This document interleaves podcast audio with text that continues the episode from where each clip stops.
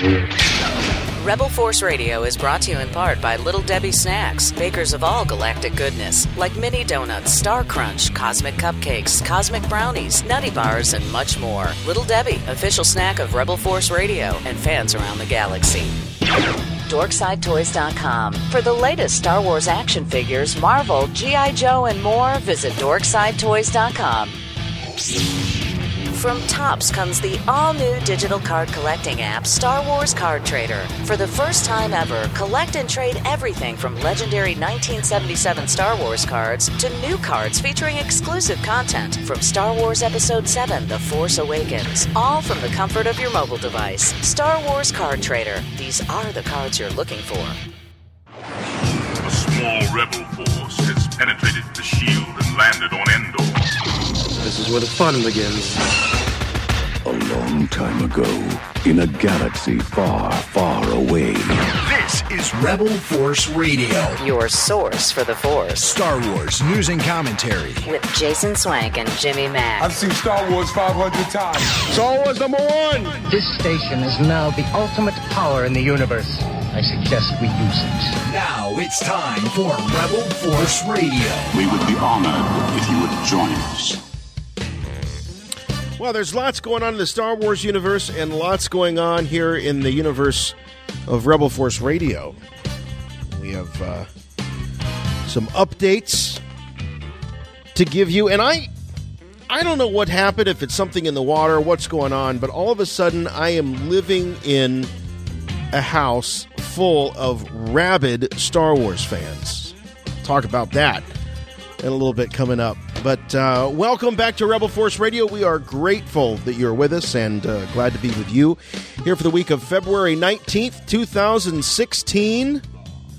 And as I said, we've got several announcements we'd like to make, but I can't do it alone. I uh, brought someone with me, of course, my good friend and yours from Chicago, Jimmy Mack. Hey, Jason. Hey, Star Wars fans. I was worried you weren't there. Yeah, you know the. it's a solo show tonight for Swain. You gave me, you gave me heart palpitations there. Whoa! Uh, the microphone oh. was not potted up, so I started talking and uh, did not hear myself in the headphones. So, probably the first you- of many wacky technical difficulties we'll be having tonight. I hope not. Uh, but uh, hey, Jason. Hey, Star Wars fans. I am here, yes, and uh, ready to talk about the wars. And Jason, you say we have a lot of announcements. You know, I have a phobia about making announcements because once you say that you're going to do something, people expect you to do it. Yeah, well, the trick is to do it first Right. and then tell people what you did. I learned that from you. I learned Thank- that from you. Uh, speaking of which, I do want to uh, put this out here. We're going to be talking later on in the cantina with Laurie Goode. He's going to be joining us. And Laurie, if that name sounds familiar to you, it's because he plays not one, not two, but three characters in uh, Star Wars Episode 4 A New Hope, including the infamous stormtrooper that hits his head on the, uh, the overhang there. And uh, he also plays an X Wing pilot. And for you Cantina fans, he plays a Sor. Uh, what is it? I always want to say Sauron. Saurin. Wrong. Yes, Saurin. Wrong franchise. Saruman. Sauron. Um, in uh, in the cantina. So uh, he'll be joining us later in the program. But yes, uh, announcements, Jim. I'm. Th- this one is uh, really a long time in the making, but we finally have it up and it's open. The, the official Rebel Force Radio shop, and uh, we've got several products uh, in there right now. Uh, several T-shirts, lots of different varieties, including kid sizes. We've got ladies T-shirts, you know, cut for that uh, that hourglass figure. We have uh, coffee mug, the coffee mug. I, everywhere we go, right? People, when are you going to make the coffee mug? Yeah. because we had a very small run of them made. Uh, I think we did that for Christmas a year or so ago, right? We sure did. We sure did. I, I'm still uh, following up with uh, the United States Postal Service on uh, damaged goods resulting. Oh, that was a massacre. It was the Great Coffee Mug Massacre Right, of right. 2015. I mean, I mean, uh, you know, big boxes showing up at Lucasfilm filled with ceramic dust and, and shards. shards with the, with the Rebel Force Radio logo on them, but but that we don't have to worry about that anymore. No. not with the Rebel Force Radio shop. We have true professionals handling the uh, shipment and uh, merchandising of all these cool uh, Rebel Force Radio uh, products. You can get uh, t shirts, coffee mugs, as we said, hoodies, which I'm excited about, long sleeve shirts, and much more. And you can choose colors. It's, it's totally customizable. The, the store is amazing. We have all the colors, sizes, and styles for men and women that you could imagine. So, uh, you want to say it loud, say it proud. You listen to Rebel Force Radio, and you want to wear the logo. And there are so many uh, cool pieces of apparel that you can get right now, and we're going to be adding more. We're going to be adding more, so there's a lot to look forward to at the Rebel Force Radio shop. How to get there? Go to rebelforceradio.com, and uh, we have a new uh, little tab up at the top of the page that clearly says shop. Go there, and start shopping. I'm particularly proud of the banner that our pal Chris Amarim did for that page, uh, with with you, me, and Watto. Yeah, we're in Watto's shop. Yeah, and uh, there's a banner up on the wall for uh, Little Debbie.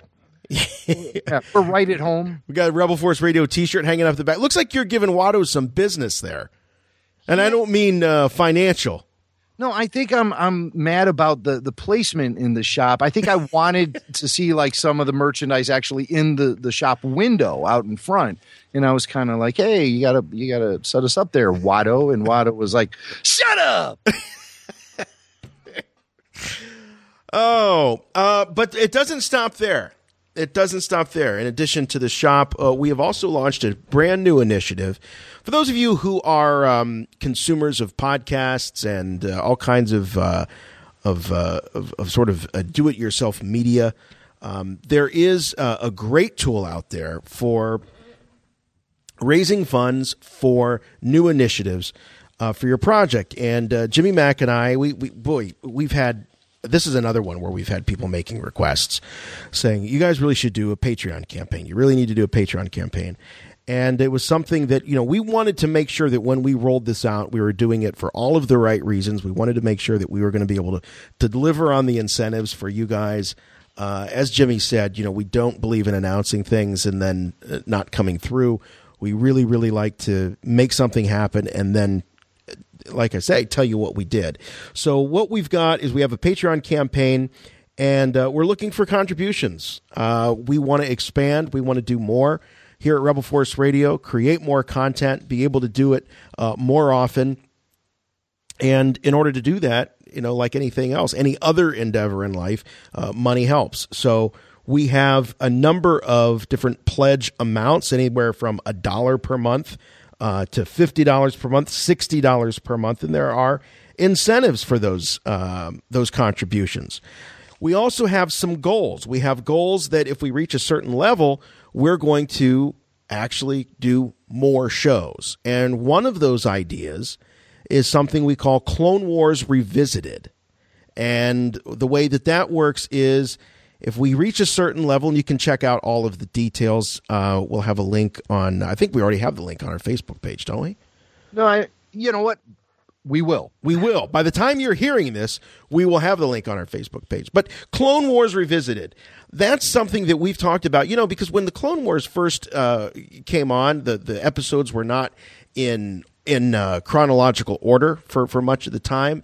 And really, Jim, I think one of the fun things and also the frustrating things of doing uh, the uh, the roundtable and then the Clone Wars Declassified was that you know, we took them episode by episode, but really it was the arc that kind of told the, the, the, big story. So we'd spend a lot of time on the first episode of a four part arc speculating what we thought was going to happen.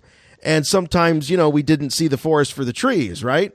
Right. There was a lot of hot air being uh, thrown into the uh, room with uh, some of those episodes when you go back and listen to them. But that's kind of part of the fun. And, you know, we're going to be reanalyzing the show through fresh eyes. And uh, also, we'll be going back and critiquing our original critiques and probably having a lot of laughs along the way.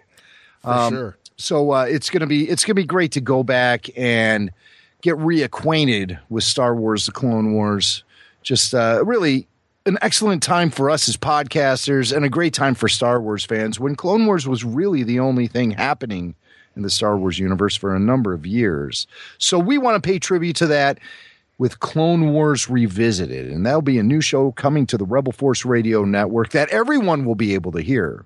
Whether you subscribe to uh, Patreon or not, everyone will get Clone Wars Revisited. But we have to reach that goal first. Right. Right. And uh, we, we promise some special guests that'll stop by and help us analyze these. And we think going arc by arc will really give us uh, uh, that fresh perspective that we're looking for. Something else that we uh, look forward to doing is a fan theories show. I mean, boy, are we in sort of the new golden age of Star Wars or what? And with that, you know, just last week on the last uh, episode of Rebel Force Radio, we were talking about the various Snoke theories. We were talking about, uh, of course, we know all the th- all the Rey theories, uh, the, the the theory about did Han ignite the lightsaber that impaled him? Uh, there's a lot of really good thought out there. Um, you can read a lot of it on uh, the, uh, official uh, Facebook group of Rebel Force Radio. There's a lot of that stuff being shared, but we thought it would be fun to, you know, kind of talk about it on the air and do it in a concerted way. And so that would be uh, our Rebel Force Radio bonus episode, Fan Theories, where we discuss your fan theories. So that's something else to uh, take a look at on the Patreon page. Um, there's also some shout outs that we'll be doing and uh, some Google Hangouts at a certain level. So if you pledge, uh, you can uh, hang out with uh, Jimmy Mack and myself and Tyler the intern and uh, just sit around and talk about Star Wars. That's going to be a lot of fun. And then we'll release those uh, to those who have uh, contributed at that level. So a whole menu of options for you. And, you know, we don't make a big habit uh, on the program of uh, of asking for money. Uh, but the page is there. You can uh, we'll have a link to it at rebelforceradio.com as well as on our Facebook page, so you can go check out all the details. And we really do appreciate your support. And uh, a number of you have already jumped on, so uh, thank you to those of you. And we we, we will have a a special thank you at the end of the program for one particular Patreon patron. So you know, and, and we consider it to be just nothing more than a tip jar. Just, uh, you know, but a tip jar with mad incentives. So Yeah. uh, we have these milestone goals. And Jason and I were chomping at the bit to get this new programming out to all Rebel Force Radio fans. So if you're looking to contribute, please visit our page at patreon.com slash Rebel Force Radio. All right, one more announcement, and this one is very, very exciting for me. It- it- it's old hat for Jimmy Mack, but for me, it's brand new. Uh, we are going to be at Disney this summer, and we want to tell you about our listener meetup. Now, Jimmy's been doing this. What this will be? What year number three or no, year number Yeah. four? Yeah, this is the third year in a row we're going to be heading out to Orlando. In previous years, we timed our visits with the annual Star Wars Weekends event, but that ain't happening no more. No, but we're still going to be there. And this year, I'm going to go, and I'm bringing the whole family with me. I'll So- believe it when I see it. That's all I got to say. All right, all right. But I'll definitely be there. Uh-huh, So we can And listen. Jason, I, I have faith. I, I, I'm starting. I'm starting to build some faith here because y- you keep talking about it. Uh, every time I bring the subject up, you uh, don't disappear for a few days. You actually respond, and uh, so I think it's really happening this time, folks. Yeah, that's right. The first time ever the Swank will be on board in Orlando for our annual Disney listener meetup. And more than just that, we know Big Steve is always a fixture. He's on board.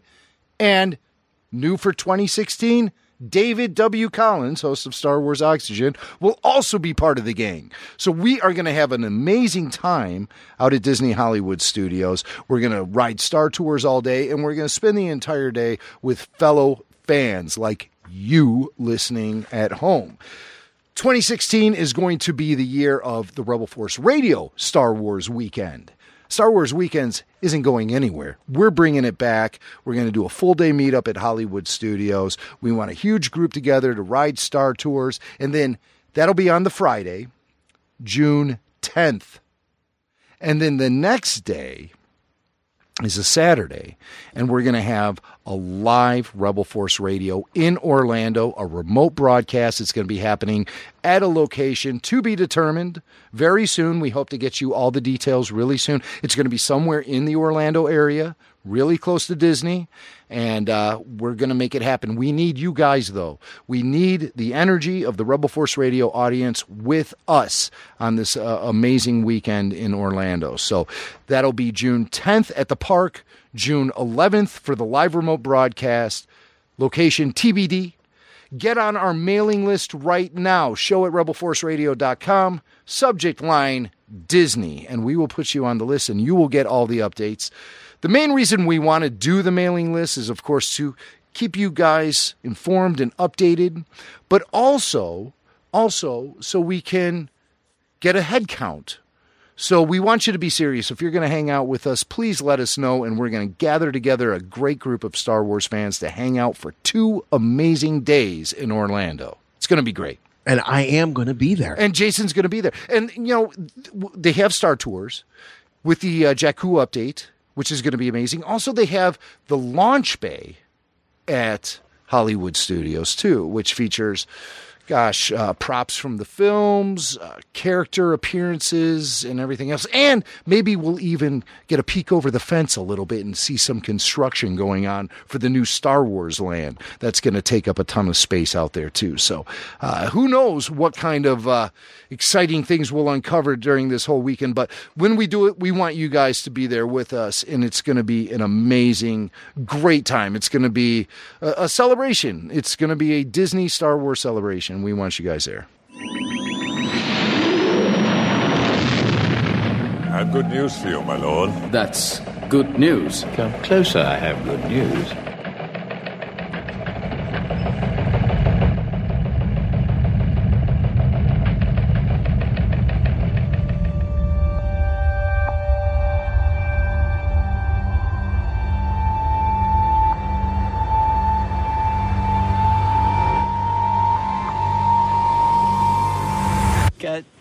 Beautiful.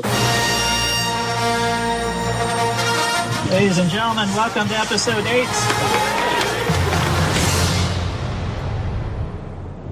Now in production. That's right, episode 8. And wow, what a teaser. Not a, a teaser for a, the release of a film, but a teaser for the beginning of filming. I don't know that I've ever seen anything like it. I can't say that it's never been done before, but um, something I've never seen before. And so, uh, Jim, the footage that we saw looks to be perhaps what people are assuming is a reshoot or a continued shoot of Rey meeting up with Luke on the island mm-hmm. Mm-hmm. Uh, that we see at the very end of The Force Awakens. Is this reused? Is this footage that we're seeing that was originally shot for The Force Awakens, or is this new stuff? Now, the fact that you see Rian Johnson and the crew there yeah. uh, leads me to believe that this is new. So, could this be the first Star Wars movie where it picks up the, the first Star Wars sequel, rather, where it picks up immediately following the events of the previous film? Well, I believe that's the buzz, isn't it? I, I, I think a lot of people are are uh, looking at that as being a reality, and I am too. I I, I really think it is going to pick up at least that moment. Um, you know, it could just then leapfrog six months, a year into the future. I hope it doesn't. I would love to see a direct continuation of uh, The Force Awakens. Now, a little information about the visuals we're seeing there. We're obviously seeing a shot of older Luke Skywalker, profile of Mark Hamill. I mean, does he look more nasty? He, he does. He does. I, he actually looks more nasty and unkempt in that in this shot yeah. than he did at the end of uh, the Force Awakens. He's got a little lumberjack thing going on. I think what we're looking at though also I think is some very raw footage. It hasn't uh-huh. really been treated maybe with uh, some proper post production filters or whatever they use to clean up the shots. I know they need a little Vaseline on that lens. For, uh, Stop it! Stop it! Uh, the, the, guy's living on a rock for the last fifteen years, and you're going to get on his case. He's Jedi Master. Um, but information about that. Now, it was released when filming began this past Monday at Pinewood Studios in London. Okay. So obviously, the first shots for episode eight were shot in the latter half of 2015 out on Skellig Michael with Rian Johnson and the episode eight crew picking up where JJ and his crew left off. Essentially, is the vibe I'm getting from this. Now, do you remember the rumors, Jim, that there were some reshoots of episode seven going on on Skellig Michael? What we might assume now is that those quote unquote reshoots were actually was actually Rian Johnson and his crew out there doing some episode eight stuff. Yeah, there was a lot of guesswork going on by uh, us members in the Star Wars media about what the significance was of that shoot. But I, I do believe it was confirmed that Rian Johnson was a part of that. And so everyone knew it was episode eight. I had heard from behind the scenes that it was not reshoots for The Force Awakens, but it was indeed for episode eight. And that's when shooting actually started. It was, it was a few months ago, back in the fall. But the actual proper beginning of of the shooting of this film with the full cast at Pinewood Studios all started this past Monday. So they used this footage that they gathered up at the end of 2015, created a nice little teaser for us. If you notice, the color palette is is way different, and the lighting is way different than what we mm-hmm. see mm-hmm. in the Force Awakens with when Daisy's holding out that saber, that saber hilt. Right. And uh, and so that's why I think this is raw footage that hasn't really gone through the post production process at all because it's so vastly different looking. But uh, that that's when the actual uh, shooting began was was actually uh, last year before the holidays, and then now here we are in the the, the proper era of uh, filming for episode eight. Everyone checking in at Pinewood Studios, the entire cast. Oh, by the way, no mention of Harrison Ford in this cast. Remember, there was some kind of buzz going on that the entire cast from The Force Awakens was going to be returning for episode eight. Well, that's what Kathleen Kennedy told us. The So- entire yeah, cast. so a lot of people were buzzing thinking that she meant Harrison Ford as well. But as we know, Han uh, fell into the abyss with a big hole in his belly, and uh, never, and then the planet exploded. never to be seen again. Yeah. But that hasn't stopped. So yes, you're right. The um, the list goes on of all of the returning cast members: uh, Mark Hamill, Carrie Fisher, Adam Driver, Daisy Ridley, John Boyega, Oscar Isaac, Lupita Nyong'o, uh, Domhnall Gleeson, Anthony Daniels, Gwendoline Christie. So we. It's confirmed, obviously, that uh, uh, Captain Phasma survived, and Andy Serkis uh, joining. New cast members, Benicio del Toro, no surprise, that had been confirmed before. This is one kind of out of nowhere, Jim. This just showed up, uh, I think, this week. Laura Dern.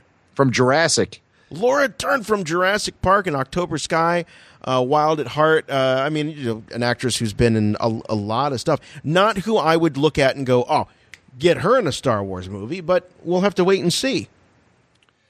There's a quality about her that to me always says mom. Hmm. Hmm. So, whose mom do you think she could be?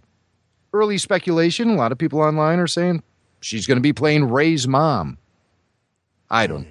I'm not. I'm not saying that that's what I'm thinking, but uh, So she's you- Mara Jade? when you look at stop when you look at Laura Dern, you get this you know maternal Yeah. vibe off of her. At least I do.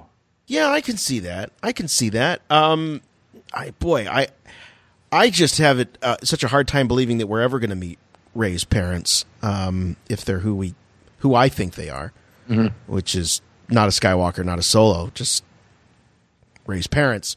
Um, Now, why why do you think that though? Because I, you know, we see this argument going on all over Yeah. these days. If if she's just Ray, wha- what's the significance? Why why, why is she connected to Luke's lightsaber? Why is she hearing the voices of Ben and Yoda? Why is she having flashbacks to, according to the novelization, the showdown between Vader and Luke at Cloud City? Where's her connection to all of this? the Force. That's too easy. That's just too easy. Uh, you really? I see. I think making her Luke's daughter is too easy. Yeah, but Star Wars is about the families. You know, it's about the generations. Yeah. It's uh, Well, it- you it- have one with with Kylo Ren. I true, true. Uh, that is very true. So And- you so you that that's that sort of that box is checked, right? Well, Whether you- or not they- they need to double down on it with I think they do. I think you need, you know, um, the yin to the yang. I, I, I think you do, and I think they should be cut from the same cloth. I think everything becomes far more significant if Rey is a Skywalker, and of course, the episodic uh, films in the series um, should relate to the Skywalkers. The, the entire series should be about the Skywalkers. Well, it still is because Kylo Ren is half Skywalker. What do you think the odds are for Kylo's redemption? Obviously, the seed has been planted, much in the way with Vader, where Luke said, you know, there's still good in him. I felt the good in him. Leia believes there's still light in Kylo. She's obviously tapped into the Force and she's getting this vibe. Mm-hmm. And we've seen the conflict with Kylo.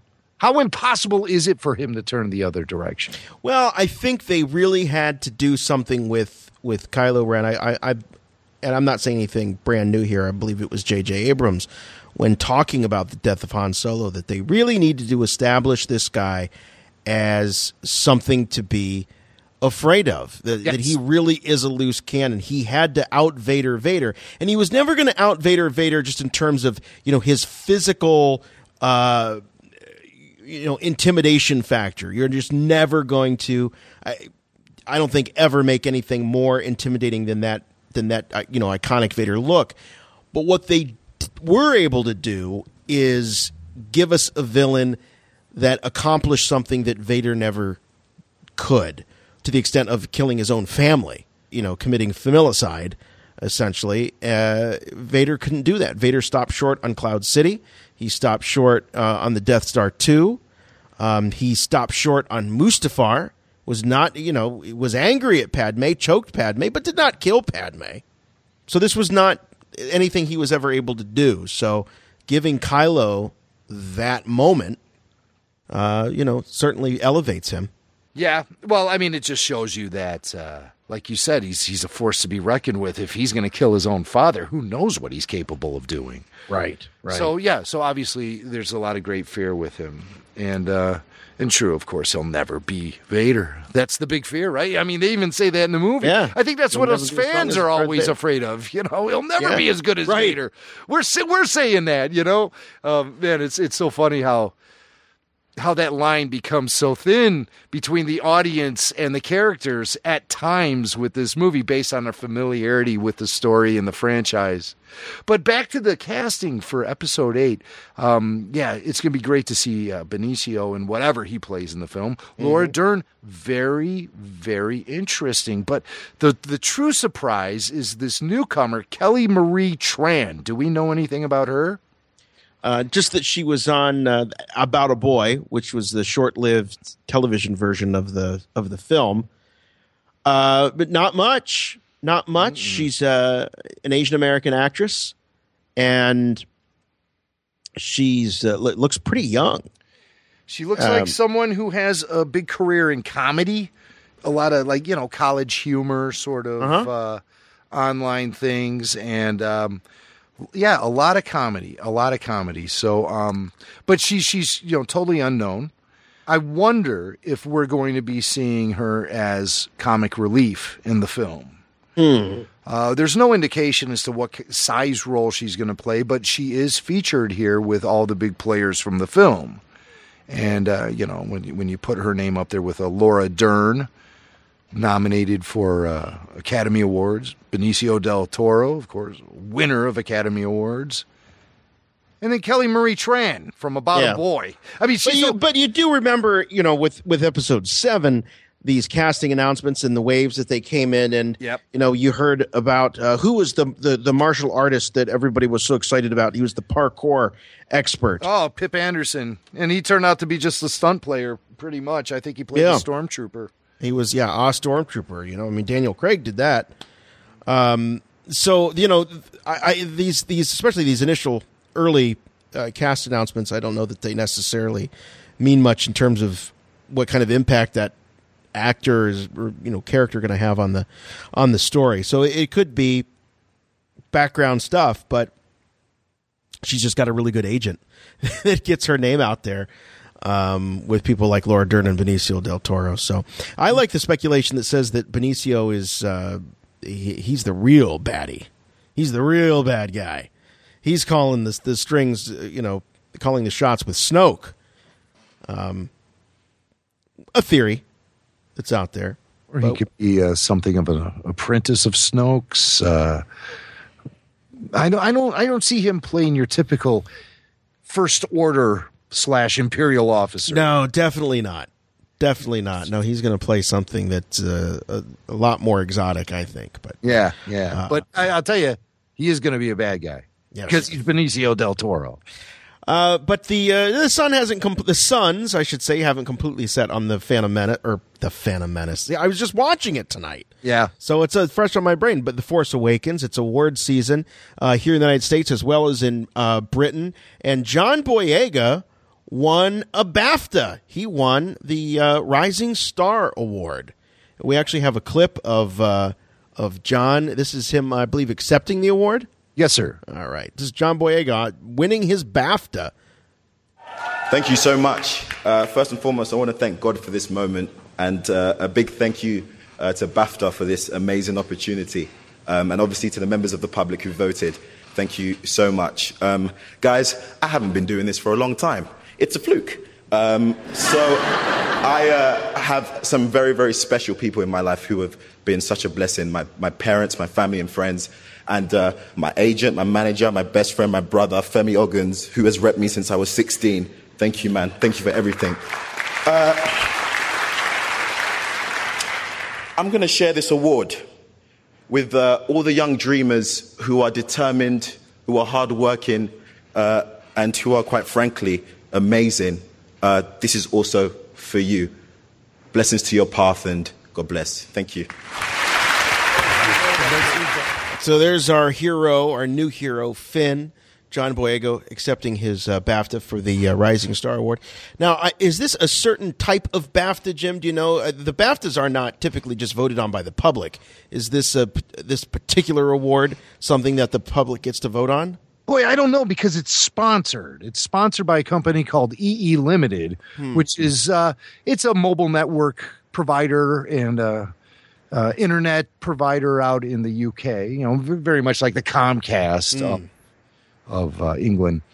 So I don't know. I don't know because of the of, of the fact it's sponsored. Uh, who actually votes on this award? I know very little about the BAFTAs to begin with, but uh, I just think it's great that Boyega's uh, contributions to cinema just via the force awakens has opened a lot of eyes and people realize hey you know this guy he's more than just a, an action hero. He's he, he actually has there's something behind him. He's he's going to be a rising star. You know he is a rising star and, and they think he's going to be the next big thing out there and uh and uh, they're probably right. They're probably right. Well he's very charismatic. He's one of those that you just you know can't take your eyes off of him when he's on the screen. He he and daisy ridley and that, that to me you know, there's there was so much about the nostalgia of seeing these these wonderful characters back uh, on the big screen, being played by these these you know um, legendary actors, and and that's really that was the draw. That was the draw. But I don't think that that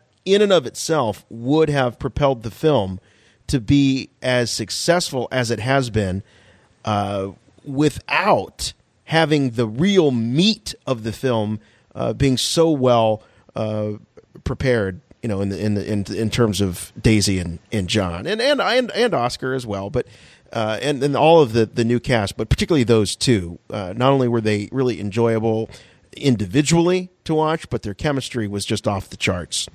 Yeah, I heard something interesting. You know, it it has been stated publicly that episode eight has gone under some 11th hour rewrites prior to the, the shooting going down. Sure. And as a matter of fact, the shooting was supposed to start last month, but because of these rewrites that Rian Johnson is undertaking, it pushed back the filming a full month.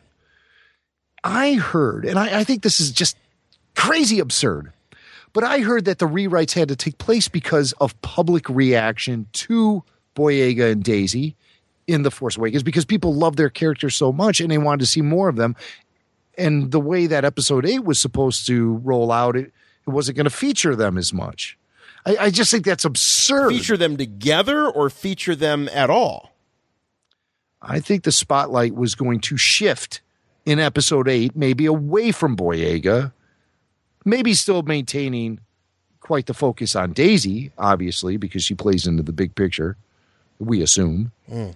But um, but I I think, and this is what I heard that the production crew, Lucasfilm slash Disney, was surprised at the popularity of the new characters in The Force Awakens.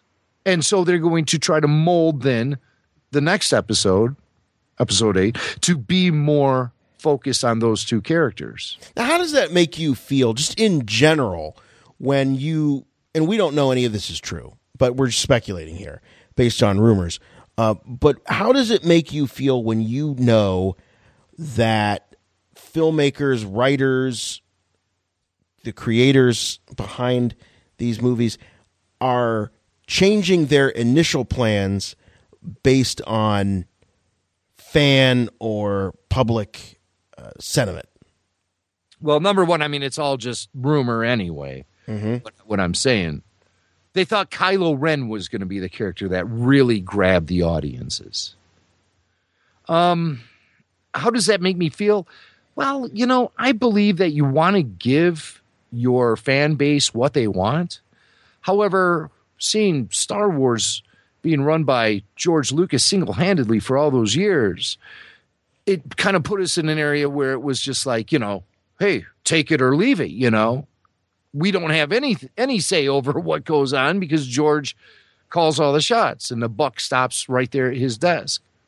But you have to remember episode 2 probably would have featured a lot more Jar Jar Binks if he wasn't so hated on after the release of episode one. Mm. Nobody, you know, Lucas didn't make episode one thinking he was creating a character that people were going to just rip on. It took him by surprise. I think it took a few people in the in the crew by surprise. There were others who were probably being vocal with George saying, oh, you know, this maybe it's it, it, might be misinterpreted by some uh, the the way that this character is being portrayed, but George wouldn't have anything to do with it, famously. But he's no fool. He wasn't going to feature Jar Jar Binks as much in episode two after the fallout. So obviously he he, he shaved down that character to the point you know by the time we got to Revenge of the Sith he was barely seen at all. Certainly didn't get any dialogue there yeah. you see public opinion having an influence. Sure. So it's not like this is a, road we've never traveled down before, but it was always easy to understand where things were coming from because it all came from one guy, essentially, right. especially by the time of the prequel era. All right, the BAFTAs uh, continue, and uh, actor Riz Ahmed from Rogue One was on the red carpet, and he was being asked about his involvement in a new Star Wars film. Here's what Riz had to say. What Gareth Edwards has been bringing to Rogue One is this incredible, um, organic, loose, kind of raw feeling. When he talks about Rogue One, he, he's spoken about it in terms of a war movie and comparing it to other war movies. And I think that what, what it will bring is just a fresh pair of eyes on a familiar world. And, and I think that's really exciting. We're doing something a little bit different to the other films, and hopefully people are ready for that and they'll embrace it. Well, that certainly falls in line with what we've been speculating um, probably since we saw that very first little uh, tease back at uh, Star Wars Celebration. We we knew that the tone of this movie was going to be darker, was going to be borrowing a lot from war movies, uh, probably in a more overt way than say Star Wars borrowed from westerns. I think this is going to be a much more literal influence on the movie uh, than what we've seen in the past. Um, rumors about Darth Vader uh, continue being a major. They've gone from him making an appearance into the film uh, to now being the major bad guy in the movie. And and insiders have revealed that his scenes are brutal in nature as far as the violence goes. So we're really, gonna, I haven't heard that. Full Metal Jacket Vader that's wow. what we'll be seeing in this thing. Speaking of Full Metal Jacket, there's a lot of talk about that this is going to be a real war film. And if you look at some of the people on the crew here, you got guys who worked on Black Hawk Down and films like Saving Private Ryan. So there's definitely this vibe that they're trying to capture with this. I'm intrigued. I have to say, I'm getting more intrigued. And especially if you give Vader an expanded role, forget about it. It's going to be, it's going to be off the hook.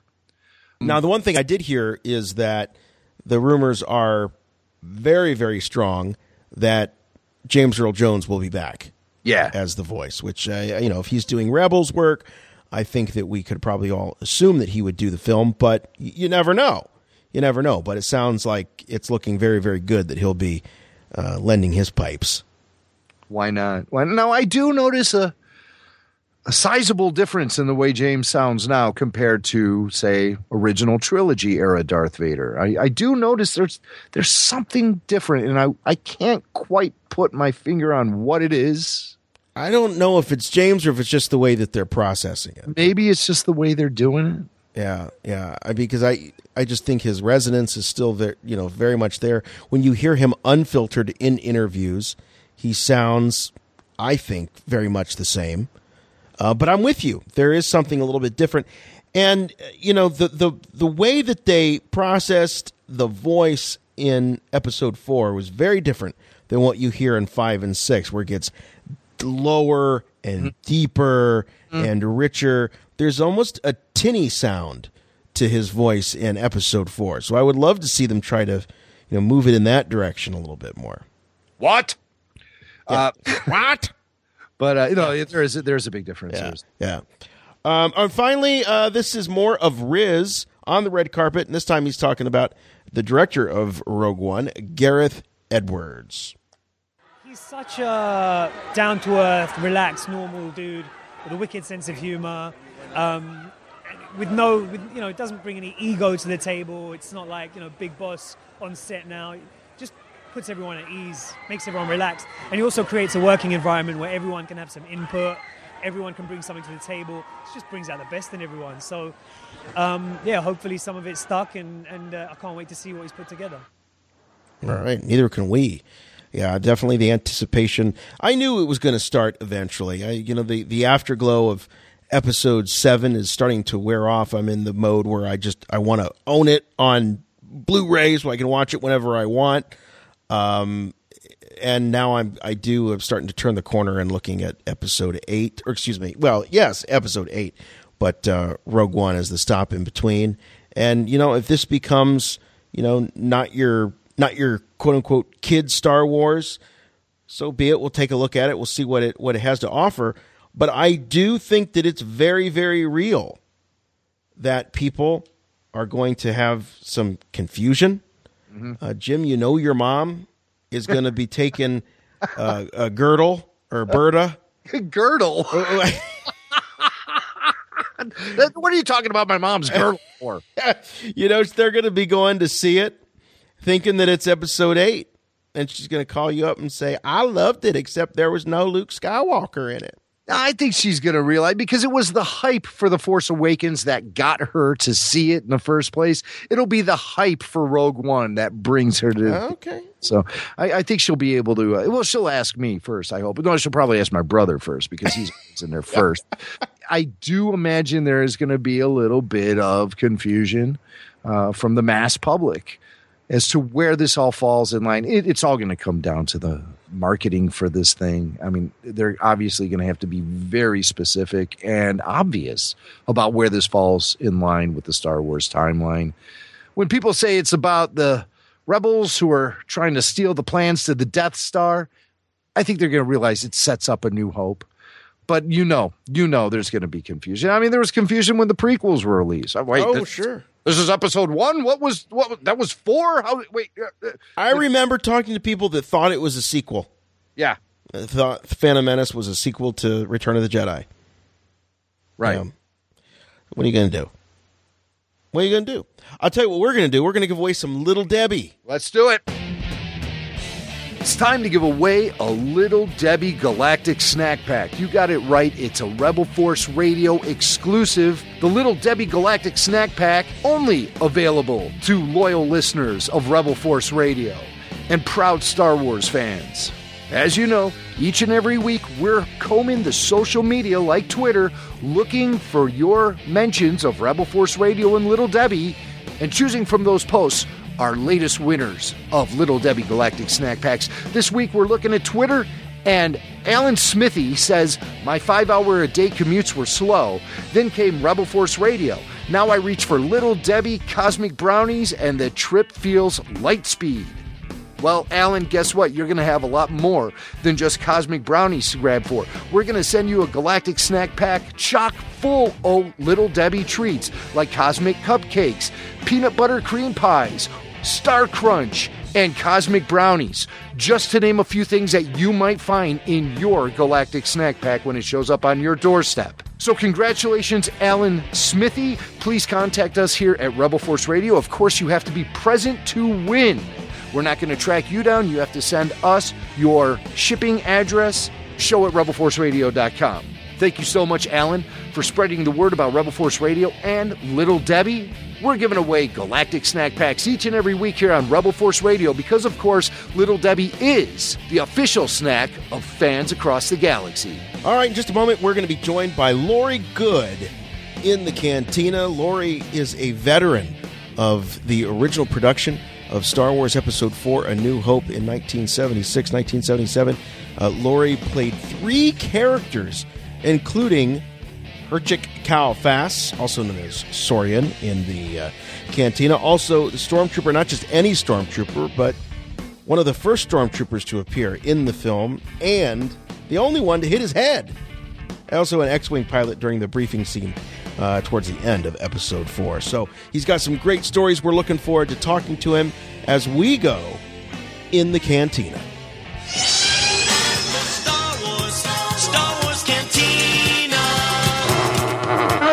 Going, Master?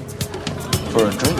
Sorry about the mess. You will never find the more wretched hive of scum and villainy. We must be cautious.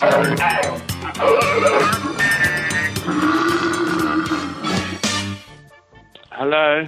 Is this Laurie? Hello, Jimmy. Oh, this Hey, is Jason. Jason. Uh, you got both of us here. Hey, Laurie. I'm, I'm still trying to work out this, this Skype thing, you know. Don't worry Uh, about it. Don't worry about it. It's getting me all up uptight. So, uh, We understand, Laurie. It's quarter past three in the UK. We're just happy you can put full sentences together at this point. well, I try? What was that?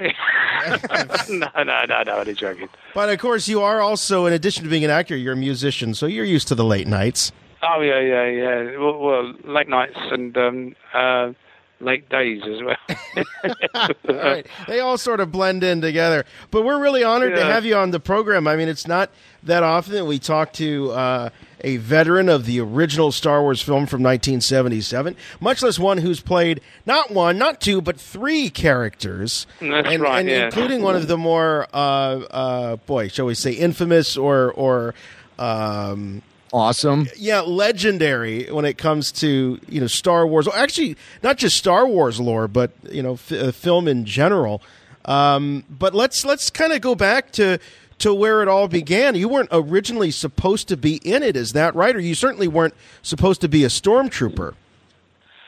Well, no, because uh, we had an agency called Central Cast Casting, all the sort of minor roles, the extras, and all that, uh, uh, the background.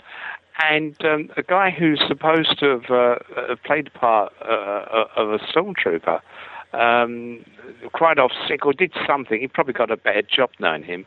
His name is Peter Jukes. I don't think he's alive these days.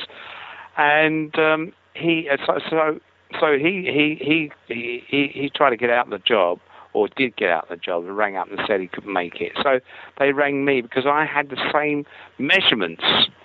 So I went along there and turned up, and I thought, oh God, what was all this rubbish we got to put on? so I put all these stormtrooper bits on, and it was all uncomfortable. And we were, they're all falling off, and they, they were all kind of bristled. And you know, you, you pull them up too tight, or trying to to to to um, uh, uh, fix them too tight to your body, a bit of elastic would snap, and so- something would drop off. You know, so we thought, well, this is this is a bit of a joke, but yeah, okay, we've we've, we've had stuff like this before, but um, so you didn't really know where where that film was going to go, you know, right right from day one. It's legendary how uh, George Lucas would say that he would often run into skepticism with the UK crew specifically. So it sounds like you sort of shared that that sentiment toward the production as it was as it was being Well, shot. But, but you see, I mean, it was because there's a, there's a famous phrase, uh, or not phrase, but there's a famous saying, it's, it's, it's the famous story that someone said that one of the, one of us guys walked up to um, Dave Prowse, who's got this strong sort of West Country accent. You know, he used to he talks like that, and uh, he's a lovely guy, but that's that's the way he talks. And um, you know, it, you you expect someone who's like the, the the baddie in the film, and he obviously looked the baddie in the black outfit and everything. So because we we didn't have scripts or anything, we didn't know what was going on. We had sort of like guests as it, as it as it developed, and he said. Oh, mate, he said, what, what part are you playing? He said, I'm playing Darth Vader. He said, oh, Darth Vader, eh? so they're all calling him Darth Vader for sort of like the first couple of weeks. so, uh, uh, you know, so so with that, and and then he was acting, and and, and when he was acting, he was saying, "Take her away and get her get her out of here and put that princess." In another room along the way, there, you know, you think to yourself, you know, all these bits falling off. I mean, skepticism was right to uh, to, to to to to to follow. I think uh, she was what's what's all this film about? Oh, it was, it was funny. It was jumping all over the place, you know. You you were in that that that opening scene where the uh, the the blockade runner is being overtaken uh, by the star destroyer, and that uh, initial uh, entrance of Darth Vader. The, the first the first entrance when the stormtroopers storm in, yeah, was on the Death Star, isn't it? Because people tell me, you know, and I'm a, uh, and they uh, and they seem to have um, the knowledge, so I say, yeah, go along with it. But it's, a, it's it, I think it's a Death Star, isn't it? When they come in and and uh, the, door comes open and it, in storm the stormtroopers. And in come the stormtroopers, and and, and you're one of those Yeah. guys. Uh, Yeah. Right there, and were you uh, were you right there along with uh, Dave Prowse at that point, or were you Yeah, one, or were you the- one of the first to drop? The stormtrooper to fall down on the ground. Yeah, get out the get out the rest of the filming. Those costumes. Uh-huh. But what, what, what I think what happened, like we we rehearsed it a couple of times, and um, uh, and and I, I thought, well, they're going to put rays on the gun, and I suppose the rays would have a bit of a kickback. So I'm t- I'm telling to the a guy on on uh, um, my left uh, to to, to uh, uh, um, bend his knees because I'm bending my knees, and, and I said, "Bend your knees, bend your knees." Because I'm trying to do a bit of acting, you see. and then, and then, so there's two, there's a there's a shot of us, um, a, a, a photo uh, with two of us with our knees slightly bent, sort of taking the force of the blow. So um, uh, and then and then you got as, as we come in, you know, and taking the force of the blow, and all the cork is blowing up because all that stuff are, uh, that, that blows up is cork, so it can't, you know, can't, you, you can't have um, uh, heavy stuff. So it's, it's, it's all soft matter, and it's all blowing up. And we've we've come in. I don't. Well, I think what happened. In fact, you've got a couple of stunt guys that come in first because they always take the, you know, the, uh, they always put the stunt guys in the front to take the. Uh, uh, any, in case anything goes wrong, uh, you know, a bit, bit of cork hits them in the eye and all that. They're insured, aren't they? Anyway, so um, so uh, and then we come in, and we're, we're sort of got our legs bent, or knees bent, I should say, and uh, yeah, and that's that's the very first one, yeah, yeah. So, so you're telling us though the the, the skills that go behind portraying a, a great stormtrooper is just to kind of bend the knees a little bit, huh? You know, you know, Yeah. I, I, I You suited, know- I suited up one time in the in and and years ago, and I was doing the bend. I know exactly what you're talking about, where the stormtrooper, the, the the first few stormtroopers come in, and they are you guys have your knees bent, and I tried doing that, and the 501st guys got kind of mad. They're like, "No, you can no, no, no, you don't do that. No, no, stormtroopers walk straight." I'm like, "Well, tell that to these guys." yeah, yeah, But is it is it is it true? Well, I, went, uh, I mean, we weren't. Sorry. No, it's okay. We, we, we, we, weren't, we weren't instructed to do that, or directed, I should say, we weren't directed to do that. I'm just sort of like, because I'm just, I'm just guessing, because George apparently did sort of like, he didn't do much uh, uh, instructing. there's there's um, Paul Blake who's uh, uh, who played Greedo, and he said, George, how do you want me to play it? And, uh, Paul Blake said, well, uh, he said, play it like they play it in movies.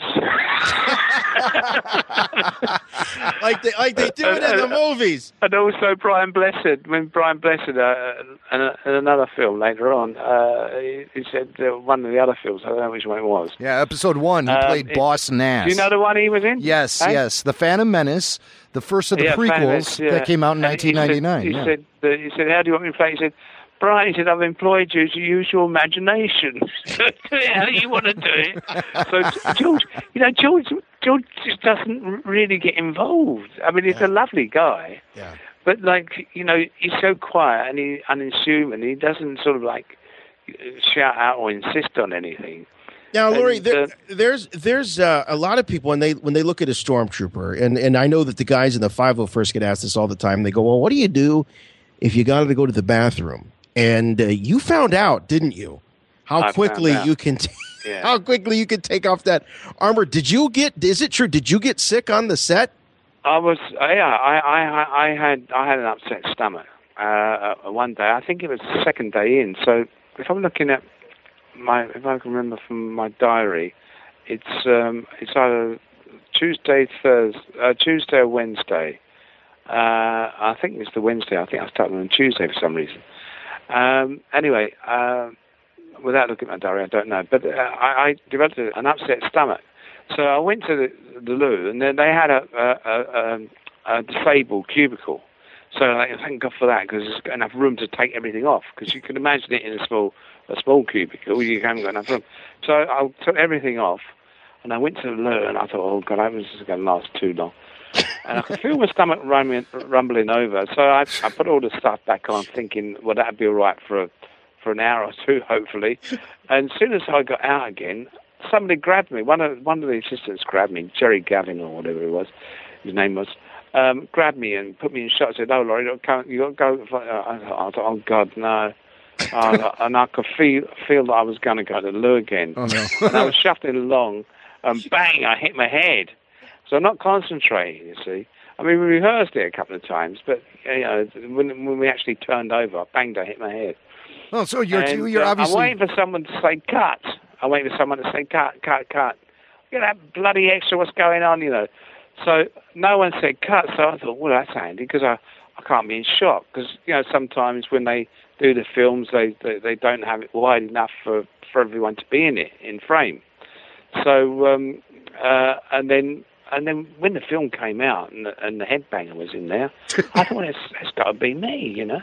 So, uh, so so I was telling everyone. I was telling everyone at the time, and so, but it was it was of- not it wasn't of much significance in those days. well, but, no, then- but now it's become it's been become iconic. They threw it back in the movie, or or they threw it Yeah. back in as a reference in episode two, and it's all because you had a, a stomach bug. Yeah, yeah, yeah. But the trouble is, you know, I I mean I've I, I've been saying it for years, and in actual fact, I did a I did a a, a pop promo for a group called uh, the Indian Ropeman in the UK uh, back in 1999. and uh, the theme was Star Wars, and they got me as a milkman coming into the cafe because they're all sitting in the cafe, sort of like uh, uh, Princess Leia and uh, Luke Skywalker, sort of like drinking tea because all all the wars of the universe are over now, and I've got nothing to do but sit around and drink tea. And the, it, the song was uh, "For Your Love," an old Yardbird Sure, song. Anyway, course. they got me as a milkman coming in, banging my head because like I've been, I went to the audition and I told them the story.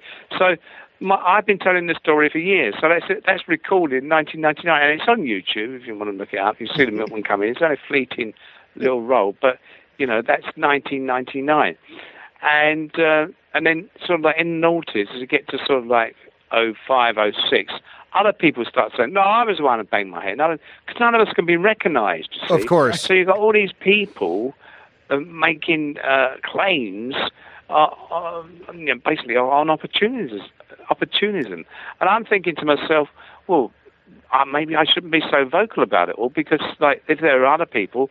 It, it may be the fact I'm not the one, but I I, I I believe I am the one. But I, I don't. I, when I tell people, you know, when they come to my table at conventions and they ask me about this, I said, well, I did hit my head, but I said there are other people making claims, so I can't say it's me 100%. I said, but I, I've got the date. I've got a couple of days written in my diary when it could be, because you know I put the costumes down what I was wearing, because then I, I went on to be a Saurin, and um, and if the days matched up with with the the rushes that were filmed that day, then I, I would have a valid claim. So you know, as I say, every time I go knocking on George Lucas's door, a big uh, German Shepherd starts barking.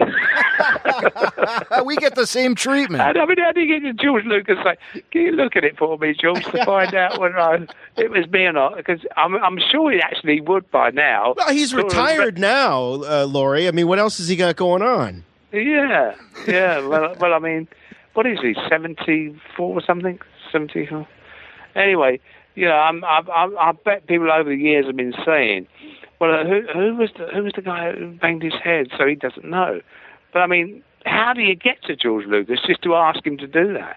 I mean, he must know. He must have sort of like records of of, of the days that filmed. I think, I think when they asked George, he goes, "I think it was a guy that was going to crap his pants." I mean, as I hit my head and we, we sort of like bared round to the right, you see me slowing up, thinking, "Oh, uh, someone's going to say cut," and there, and uh, I, can't. I, I've, I've got to hold my stomach in there, and um, I and no one did. But you can see if you if you watch it, you can see there's sort of like a.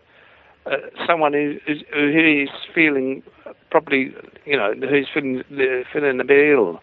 It's it's uh, it's, it's, it's quite obvious. Well, what I've always noticed, because I mean, this scene, you know, th- this moment, a lot of fans didn't notice it for years and years. It wasn't until home video really got advanced to where you could freeze frame very clearly and see the full widescreen presentation. And that's when a lot of fans started noticing. Hey, that goofy stormtrooper hit his head on the door. And then you see, Laurie, you see yourself adjust the mask after uh, you do it. I mean, which is just, you know, the perfect cherry on top. And it's interesting that because of the fact that it became so popular among fandom when the film was re-released i think it was the dvd re-release they actually put a sound effect in there to signify yeah. that the bump was it because And then doesn't obviously he say, doesn't he say when he's he said the one in front says, "Pity I needed him" or something? As though he's referring to the fact that he's now he's hit his head, he can't do his work or something like that. You know, because when when- when they go round, bear round to the right, the one in front turns back, uh, and he says, "Ah, pity I needed him." and on the bump, it goes boing, doing uh, some kind of noise. So Clonk. they, Uh, Oh, it's classic. yeah. It's classic. Yeah. But I mean, that just, you know, that's a tribute. And then, as Jason referred to earlier, they pay tribute to that moment in yeah. Attack of the Clones when Jango Fett is boarding the, his ship, the Slave One. He hits his head on the doorway as well. And everyone looks at that as a tribute to your brilliant acting in the original Star Wars. when you're not bending your knees, you're banging your head. Oh God, clumsy, eh? Well, you know what? I hope you have. I hope you have insurance for concussions because it sounds like you, you have sort of a splinter career on this. You were in a music video, well, I banging think, your I head. think you can tell over over the last last couple of days or so. I'm a bit clumsy with everything. I mean, getting this this this uh, uh, this, this computer sorted out. Oh no, no! You know what? We're just happy you took the time to talk to us and tell us some cool stories from the set of Star Wars. So, so, but that's what you're most well known for. And being a professional musician yourself, you actually wrote and recorded a song, "The Stormtrooper Who Hit His Head," and we'll play. Yeah, because I thought to myself, in that song it says um, if you uh, uh, if you reverse a negative from right to left, everything shifts. Because it, I think when you do turn an, the negative, everything it, it goes from left to right. You know, because I've seen films on YouTube where they reverse the negative so it doesn't get picked up by the software. Uh, you know, because if it gets picked up by the software, it- it's usually in a legal film, and and and it's quickly taken off.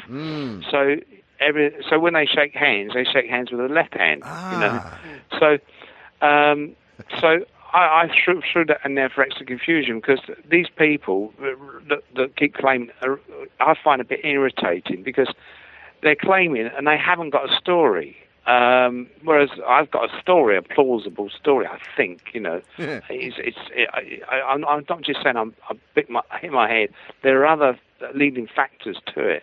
Right. And other other people, when they're asked, well, what happened? What, what, how did you hit your head? Say, well, well, I walked along, I bumped, I hit my head. You know, and it's just pure opportunism. So I thought I'd throw in, I'd throw in that, you know, just to sort of like. Uh, um, uh, to, to, to, to, make it uh, to, to make them think.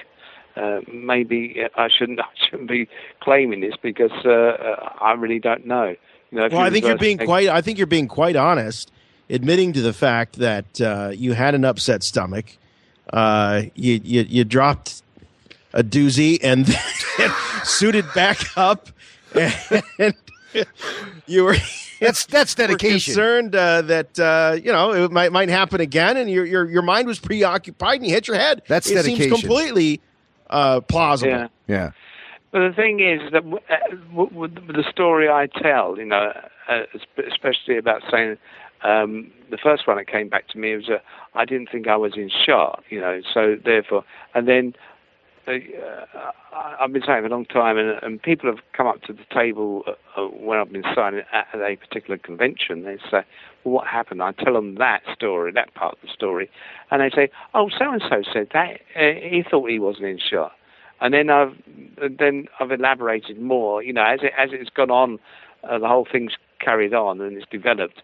And I said, "Well, I've had a, I had an upset stomach," you know, and I've I've gone into more detail. And they said, "Oh, so and so said that." So everything I say is coming back to me, uh, sort of like a year or two later, Mm-hmm. with these other clients, because they get hold of, they get a hold of the story. and I think, well, I better say that as well. Well, you have so if your I journal. give the dates away, you know, they would know the dates then, and they would, and and and they would uh, they would say to, or find some way maybe to get to George Lucas to sort of, sort of you know, what happened on that day, and. uh uh, and then I'll, I'll, I'll, I'll be losing out, you know. So I, I always keep that quiet. well, you, I'm you waiting, got the I'm waiting journal. for the time. I, I left a cup of coffee with, with George Lucas in some kind of studio ca- canteen, and um, and I'll ask him then. well, you got the journal though, so you, you have that. Have you given any thought to maybe publishing your, your stories from Star Wars? Well, it's it's it's for some reason. I mean, it was that period, and I I did write a lot in in it, but I didn't I didn't go into great detail because. Um, yeah, basically, is is what I was wearing, like a stormtrooper's uh, outfit, uh, uh, and how much money I made and how many hours I worked. So um, I could I could tell by that that, that uh, because I think I started on the Tuesday uh, without uh, without referring to the diary. I wish I had the bloody thing in now. Uh, and then I worked up to the, the weekend, and then the following weekend, uh, the following week, I mean, uh, I think we, then we started to go into the cantina. So, um, uh, so I've got all the days leading up to the day we went into the cantina. And I think at some one day we were actually filming as stormtroopers and also filming in the cantina. So um, Double uh, duty. so, Now, so you, you you jumped in and took over for uh, was it was it John Dukes? I believe that was the actor who you think Peter got the Peter Dukes got the better gig. Uh, what about the cantina? Was that something you knew that you were going to be doing, or did you uh, Well, you playing again, relief for someone else there? Well, again, what happened there? I, I, I was um, Jerry Gavin said to me, if you can, he said, well, uh, uh, uh, go to wardrobe. He said, there's a costume there. Uh, if you can fit in it, he said, you, you, you can do the, you can be play the part of the, the, that that particular monster. Because we didn't have names in, we didn't have Saurin or anything like that. That was just on the call sheet. It was the 16 monsters. It, you know, that they, they didn't, they didn't, they, they didn't go into great detail. So I went along and I could get the helmet on, which was a bit of a struggle because it was made for a girl. You see, he said a girl, a girl. uh, It was made for a girl, but she's she's cried off sick, and um, so. I got, I got the helmet on and I got the top bit in, and it, it sort of doesn't fit. It doesn't sort of button up at the front. And they said, "Well, that's okay," you know. So, and then then I went to put the, the trousers on, and or the pants, you call them, out and and they I, I couldn't.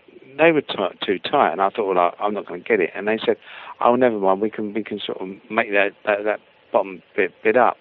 So it's um, um, it, it, it, it was all very bulky and uh, the bottom part, and it looks like I've got a big fat stomach, but it's just it's just all the uh, the extra material there, sort of hanging around my stomach, which uh, uh, makes it um, look awful. And uh, and I'm supposed to be five foot two, so I'm sto- stooping all the time. Right. or five foot one or something. So um, yeah, and one, and so I, wa- I wasn't down on the on on the um, on the uh, costume sheet, you see, because everyone had been fitted, and some of one a geek uh, um, enthusiast got hold of the the, the costume uh, uh, uh, list. Saw my name wasn't there and started putting it out on the internet. Laurie Goode didn't play part in the in the film because he's not on the wardrobe list. You know they, they get they get overexcited these people. So, uh, but that's the way film working works. You know, because on the minor roles we haven't got contracts as such. Right. We just get we well, we just we just turn up and we get on the day we get a voucher. Oh, and then we do in those days got a voucher, sign it at the end of the day, and then get used to get paid cash at the end of the day. That's how it works. So there's you know, people as, as in the beginning, as I said about Peter Jukes, he probably got a better job, or, or one that paid more anyway, so he didn't turn up. And that, so there there was that happening all the time.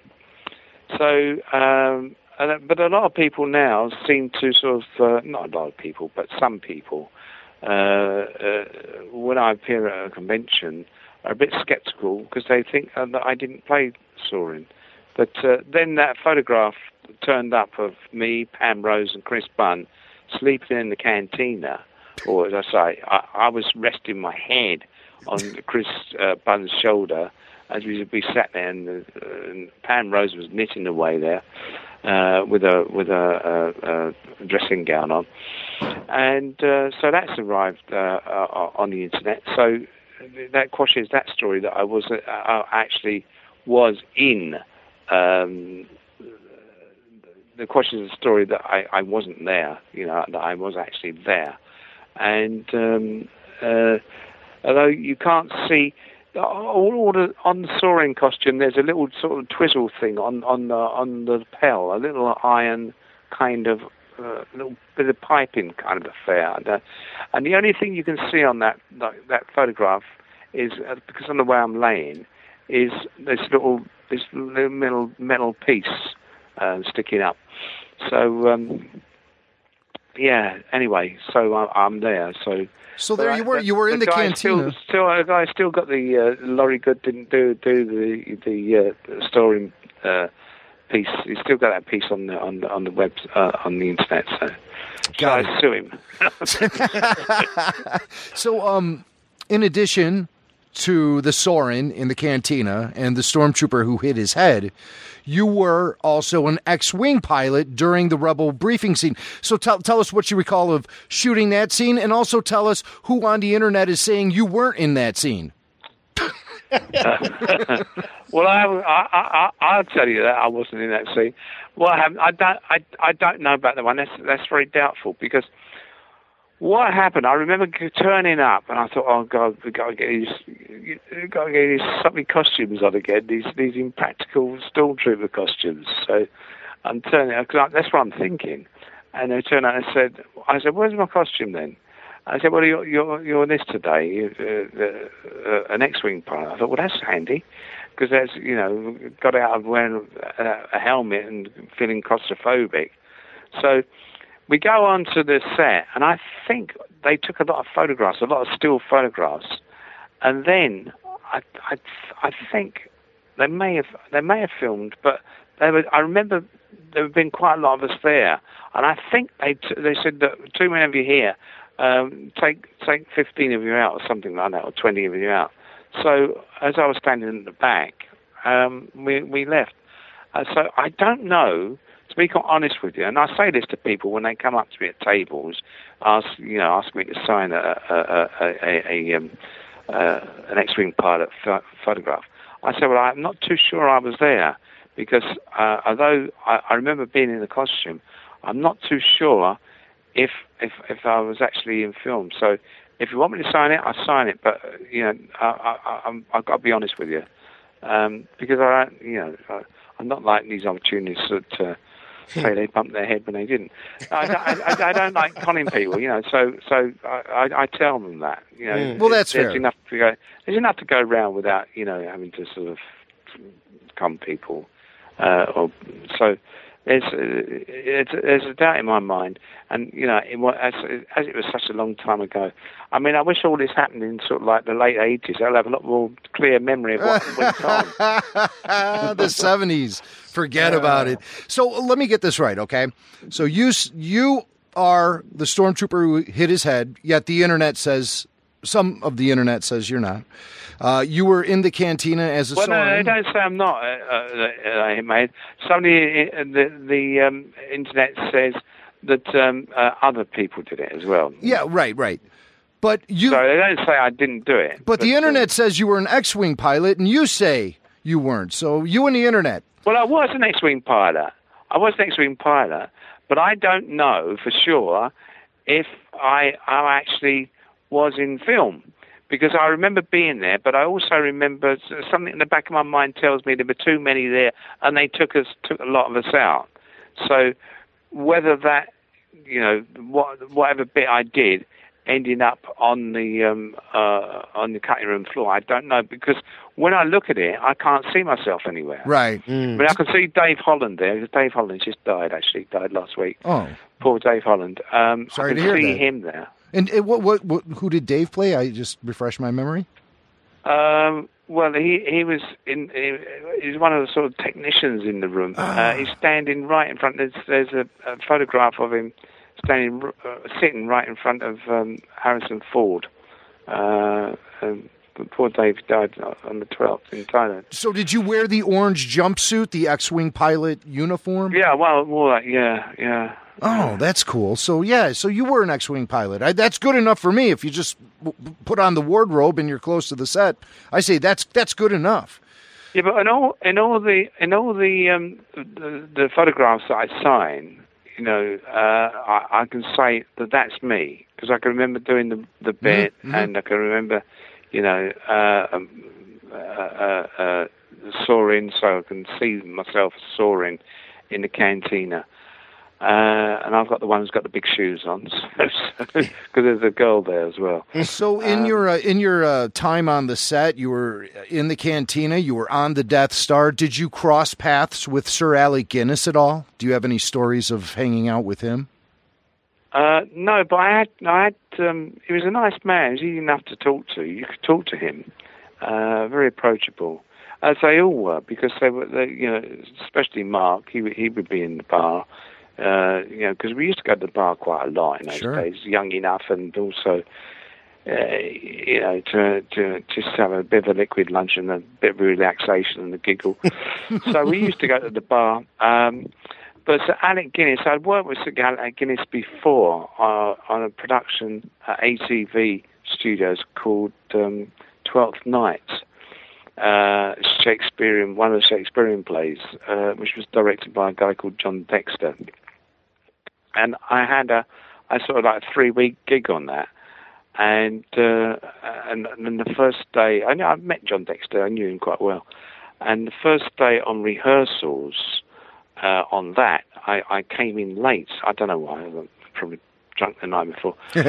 doing started doing doing a gig somewhere, you know. So, so I got up late and I had to go, I had to sort of drive across town, which was much easier in those days, but it's still a long way to go. And um, and as as I walked in, they were all everyone was rehearsing this this Shakespearean play. You know, all everyone, uh, there was someone called Tommy Steele. I don't know if you heard of Tommy Steele. Ralph Richardson. Um, yeah, then- so they're all involved. The only one that wasn't involved was Alec Guinness. He was sitting over by a little kind of table they had there and making some tea. And as, as as I walked in, John Dexter looked at me and shouted out, "Ah, you're always late!" And everyone turned around, and looked at me. And so Alec walked over and put his hand out. He said, "Hello." He said, "My name's Alec." I said, "Oh, hello, Laurie." He said, "Would you like a cup of tea?" nice. So I said, oh, yes, please. Uh, sort of like sheepishly walked over with him, and sat down and had a cup of tea because, um, you know, I, I, I wasn't being used uh, or in, I wasn't in that scene that they were rehearsing, so that was handy. So, um, uh, but uh, yeah, he was he, he sort of like he, made it all sort of calm, and, and he, he, nothing really flustered him. Alec Guinness, he was uh, he was such an easygoing guy. So that was that was nice.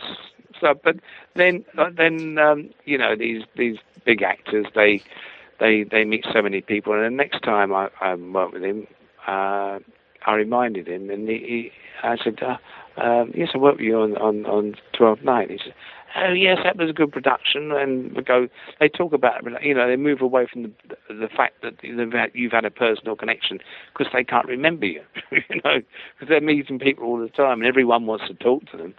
So I don't think he remembered me, but so. Uh, you know, uh, yeah, yeah. So that's how it goes. So, Laurie, did you see Star Wars: The Force Awakens, and what did you think?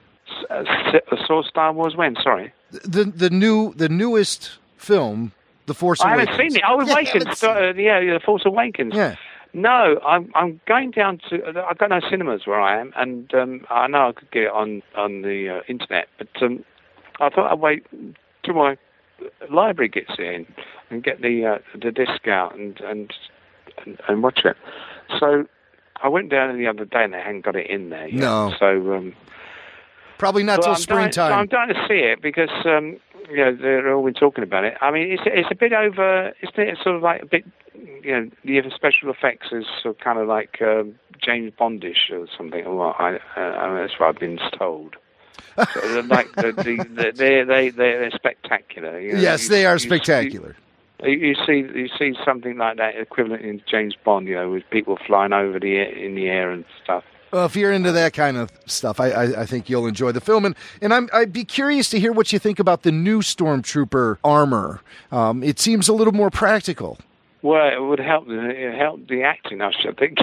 but I, I haven't I haven't seen it. No, I I, I, haven't seen it um, uh, because it, you're talking about it in the new film. Yes, yeah? yes. Mhm. Yeah, yeah. I haven't seen. It. But is is that the stuff? Because they're doing it.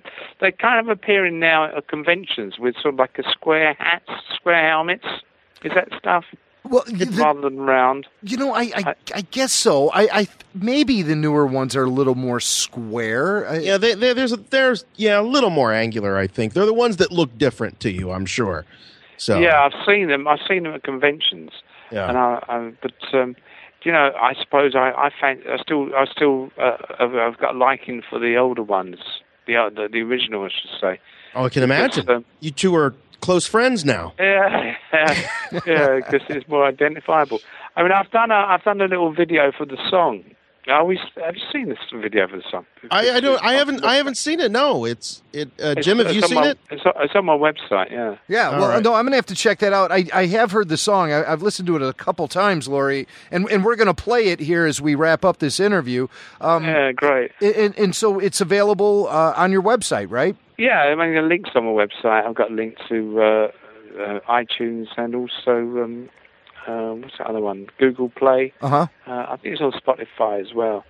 But um, it's, it's I'm, I'm sort of like you know self promoting it really. That's fine. I went to the BBC and uh, uh, uh, I couldn't I couldn't get any couldn't meet anyone there that had any any um, power to do me a favour. So What? Well, we got to we got to get this on the Beeb.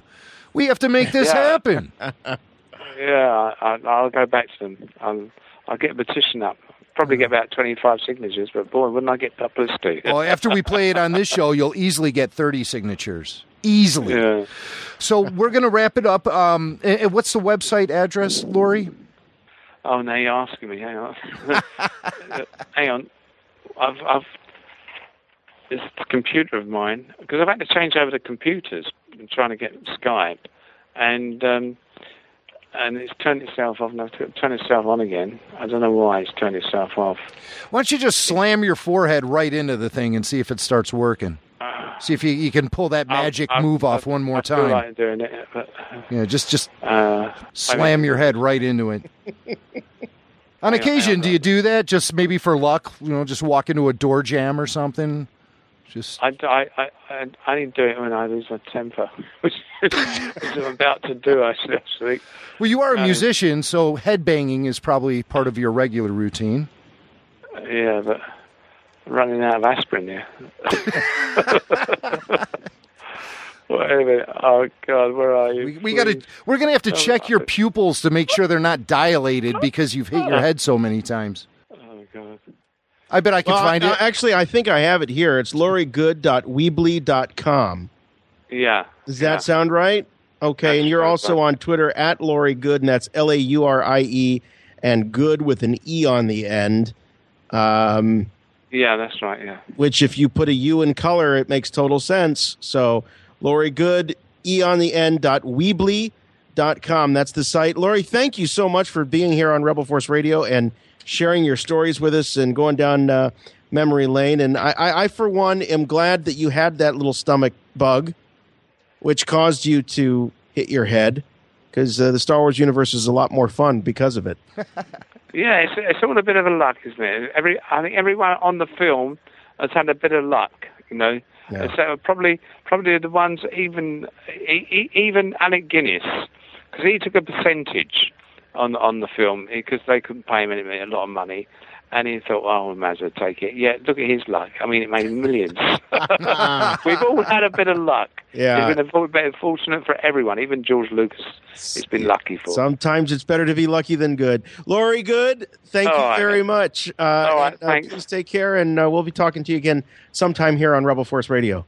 Yeah, okay, yeah. When, when I get to when I get in the top ten of iTunes, I'll I'll, I'll ring you back again. Excellent. Thank you so much, I'll try and make it before Christmas. It's been a pleasure. Take care. Thanks very much, guys.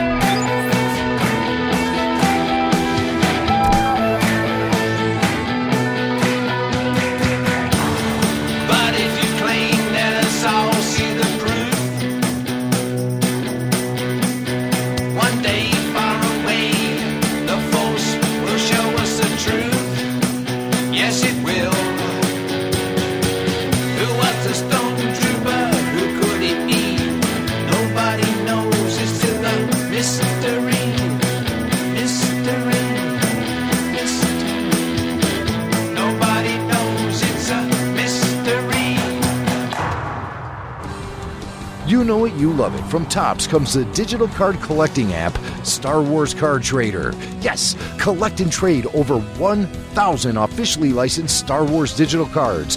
All of your favorite characters, vehicles, and locations from the Star Wars universe are here, including replicas of those amazing and iconic original 1977 Topps Star Wars trading cards to futuristic all new cards with exciting digital twists. And of course, you can find exclusive content from the all time U.S. box office champ, Star Wars The Force Awakens. Download it today in the App Store or in Google Play. And of course, we're using the Star Wars Card Trader app here at Rebel Force Radio. You can always trade with us here 24 7, 365 days a year. Just search username Rebel Force Radio and do it all from the comfort of your mobile device. It's the Topps Star Wars Card Trader app.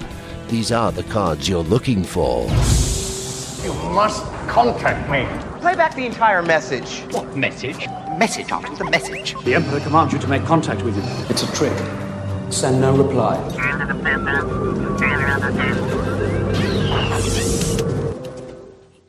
Hi, guys. This is Bob from Colleen.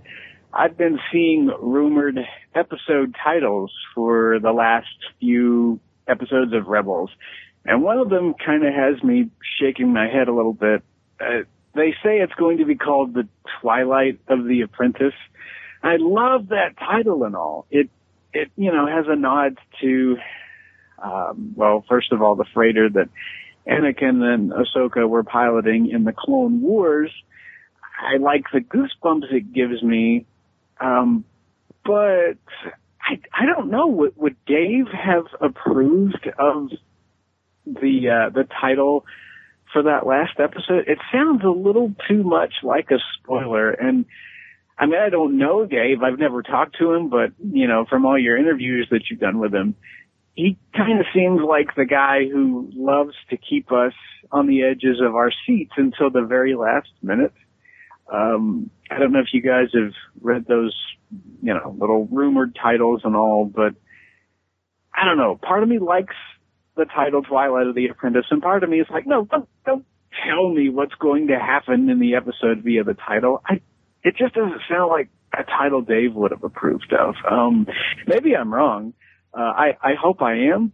It sounds, it sounds cool. Um, the, the kid in me really enjoys that. Um, I, I, I don't know. I don't want to see Ahsoka go, but I do want to see that duel between her and Vader. And like Tyler said, I also want to see the duel between Maul and Vader at some point. Uh, I'm, I'm, I cannot wait for the season finale. I know I'm getting a little bit ahead of, of the episodes we've yet to see, but yeah, the title just got me thinking a little bit. Um, hopefully you guys could weigh in on that at some point during the uh, season of Rebels. I'm, I'm not sure how many more we have left to go, six or seven thereabouts. Hope you guys are having a great week. Uh, may the force be with you too, and we'll talk to you later. Bye. So, what do you think, Jason? Is uh, is that a, a spoiler in the title? So, what do you think, Jason? Is uh, is that a, a spoiler in the title? Twilight. Well, now, and Twilight has nothing to do with those goofy vampire movies you enjoy so much. Oh, well, then I'm gonna have to Yeah, rethink this altogether. Consider- reconsider your answer. Yeah.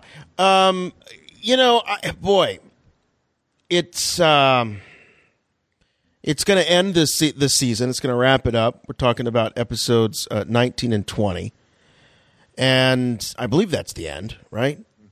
Um, You know, it'll be over in about five weeks. Yeah. about five, six episodes left. So uh, you know, I mean, as much as I would like to say, oh boy, you know, I think our our caller here is being very clever by harkening back to the name of the of the ship, you know, the Twilight. Um, I don't know that it's necessarily uh, a big spoiler in terms of. I don't think there's any finality uh, to what we're going to see. Twilight um, is that space between daytime and night. So uh, you could say it's that space between light and dark. And I think every Jedi at some point faces that, every Jedi in training. So this probably points to a a challenge uh, that Ezra will have. Uh, but I don't know that there's anything to be implied, you know, that it's going to be a, a, major turning point. I think that um, Ezra's going to have a lot of challenges, and he's going to have a lot of moments where he's dancing in the twilight. That's interesting that you went for one definition of Twilight when I was thinking about something totally different. You were thinking about the actual um, literal definition on a physical scale, you know, the sun setting. But I was looking at more of like a moment of finality, like that guy's in the twilight of his career, you know, coming toward the end, seeing things in a decline. And if you're saying Twilight of the Apprentice, maybe that means, and this is something we talked about on uh, Star Wars Rebels Declassified, which will be coming up next Monday, so all can hear. But it's something we talk about is how far along is Ezra in his training? Will he ever acquire the Jedi skills that could make him on par with Kanan? We discuss this a lot in Star Wars Rebels Declassified. When you say Twilight of the Apprentice, maybe it it means that Ezra is winding down his training. Maybe he's mm. starting to get close to the finish line. So it's Twilight for the apprentice, for his apprenticeship. Sooner or later, he's going to become a Jedi in his own right. If I can interpret the title that way, I don't think it has anything to do with Anakin's ship, but uh, I appreciate that being thrown in there. So maybe we might be seeing Ezra graduate to a higher level of Force user and possibly even becoming someone who could be considered a proper Jedi. Mm. Let's hear what John from Chicago has to say. Hey, Jason and Jimmy, this is uh, John from Chicago, and I just wanted to call in after listening to your last show with a couple of different things. Uh, first off, um, I, you guys have talked a little bit about Maz or Maz. I'm not from Chicago originally, so I don't, I don't get the Maz Kanata kind of voice going, but um, I was wondering if she's a little bit like an Indiana Jones. You know, she, you know, Indy, Indy's got that line, this belongs in a museum I'm wondering when she collects the lightsaber in that box, a lot of people have said that that box is the same box it was being kept in at Obi-Wan Kenobi's home on Tatooine. So is she just collecting these items to keep them out of the hands of the villains uh, for such a time as when Luke or the Jedi may rise up again? Uh, that was my thought. You know, she doesn't seem she's she's obviously not an evil pirate. So uh, is she like an Indiana Jones where she's a collector? There's a lot of other items in those room in that room that we didn't really get to see very clearly. So uh, is she just collecting this and holding on to it to keep it out of the hands of of the villains? The other thing I wanted to mention was uh, Jimmy Mack. I think you and I may have been at the same IMAX uh, show for Episode Two, Attack of the Clones, because uh, it was up in Lincolnshire. I don't know if that's where you were at for your show. Went there with my brother, uh, saw the movie, had the same experience where the film died out um, right around that time of the, the chase in Coruscant. and uh, I think we ended up getting some free passes to come back, and we didn't end up spending them again until uh, going to see uh, V for Vendetta in IMAX. Um, but you know, same experience. We had it cut out almost right about that same spot. So if you and I weren't in the same theater, maybe there was something just wrong with those prints. Um, the other thing was, yeah, definitely the the film was. It seemed like a much cleaner, uh, much faster paced movie. Um, everything they trimmed, it, it was a good trim. It was a good edit. A lot of, in fact, I don't know that Jar Jar showed up at all um, in any of the scenes of the movie, from what I recall. And there were a couple of other spots here and there. The uh, you know the conversation scenes between uh, Anakin and Padme, those were cut out or at least trimmed down by quite a bit, mercifully. Um, so yeah, so maybe you and I were in there on the same date uh, at the same theater and just didn't know it. but uh, yeah, I had the exact same experience as you did, so we might have been in the same place at the same time. All right, thanks a lot, guys. Uh, great show, and um, may the force be with you. Yeah, he's talking about when I took. Uh, God, Michael was very young at this time, and uh, we went to see episode two on the IMAX, and it was a special edit because back then with the technology they couldn't fit a reel on the projector that was larger than two hours or so. And of course, episode two is quite a bit over two hours. So they had to make some sharp edits into the film. And some might argue that it made Attack of the Clones a better movie. But when we were seeing it in IMAX, and by the way, the technology for IMAX was relatively new at this time. It wasn't as widespread as it is now. So just the concept of having that giant picture with a super loud sound was new to us. And when that picture went absolutely dark, but the sound kept coming at you during that speeder chase, it was like an out of body experience because you're in total darkness, just getting blasted with this loud, brilliant Ben Burtt sound design and the John Williams soundtrack. But it was like, it was a terrifying experience almost. so I got to say, though, that I was not in Woodridge, Illinois. I was at the Cinemark at Seven Bridges in Woodridge.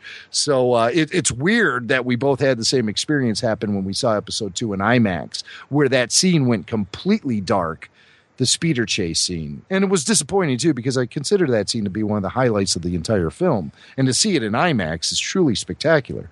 But uh, yeah, I was not at, at, that actual screening. So, uh, you know, um, John says a lot of stuff in his. Uh, in his message there, um, yeah, the one I want to I comment on is about because I thought about this, yeah, about the trunk is it is it the same trunk? Let's talk about Uh, that. Yeah. It, it is it is not the same trunk. The trunk that uh, Obi Wan has in his hovel is a steel or metal trunk of some sort, whereas Maz is almost like a basket. It looks woven. It looks. Uh, um, it's just it's not it's not made out of the same materials. It would have been very interesting to have it be the same, um, but I think you know beyond the significance that that was the trunk that Obi Wan kept that lightsaber in for many many years. I I, I don't think there's you know really any significance to the, that that trunk itself,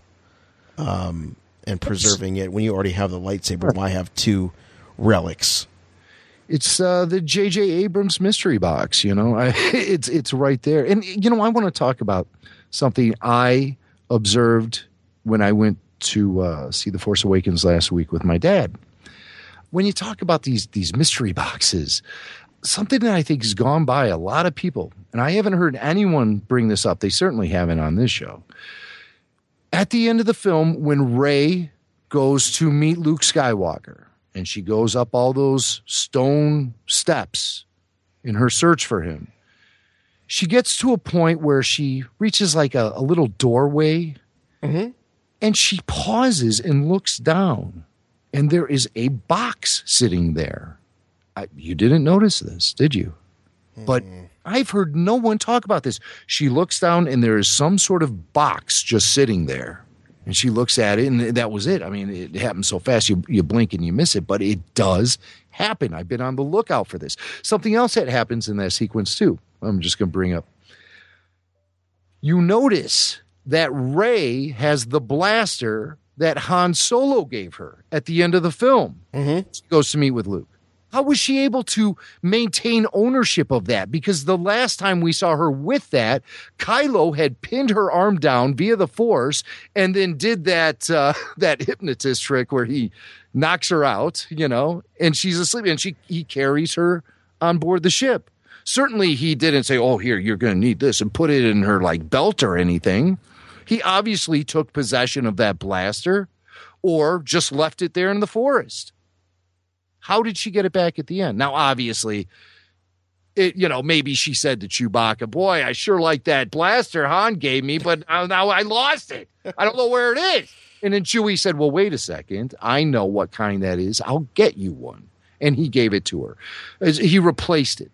But that's not what that's not the message I think the film is trying to tell us. I, I think they're trying to tell us that that was the gift that Han Solo gave her, and somehow she maintained possession of that all the way through the end of the movie.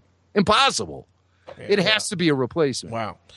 Wow, that's interesting. I've not heard anybody talk about that. I've also not heard about the box. I do Look, have the box. all right, Uh, we, we, we, we have we have ways. We have sources. We can look at uh, see what's going on with the box. But while we're talking about that, let me tell you what's going on with uh, Dorkside Toys. Uh, Dorkside Toys is your place for uh, everything and all things toys on the web. Uh, Walking Dead, they've just returned uh, to television, so you can celebrate that at Dorkside with 40% off on all in stock action figures, statues, vinyls, playsets, tons of the uh, cool pop vinyls. Uh, with New York Toy Fair last week, we didn't really have much chance to talk about it this week. But yes, New York Toy Fair was there. They did unveil some, underline some new Star Wars stuff. Um, but uh, you can rest assured that Dorkside is going to have all that stuff available for pre order very soon, uh, plus exclusive reveals. So go ahead and visit Dorkside Toys to see what's new. Just go to rebelforceradio.com and click on the Dorkside banner. Here we go. Let's go to Ohio. There we go. Hey, Jason and Jimmy. This is Todd from Columbus, Ohio.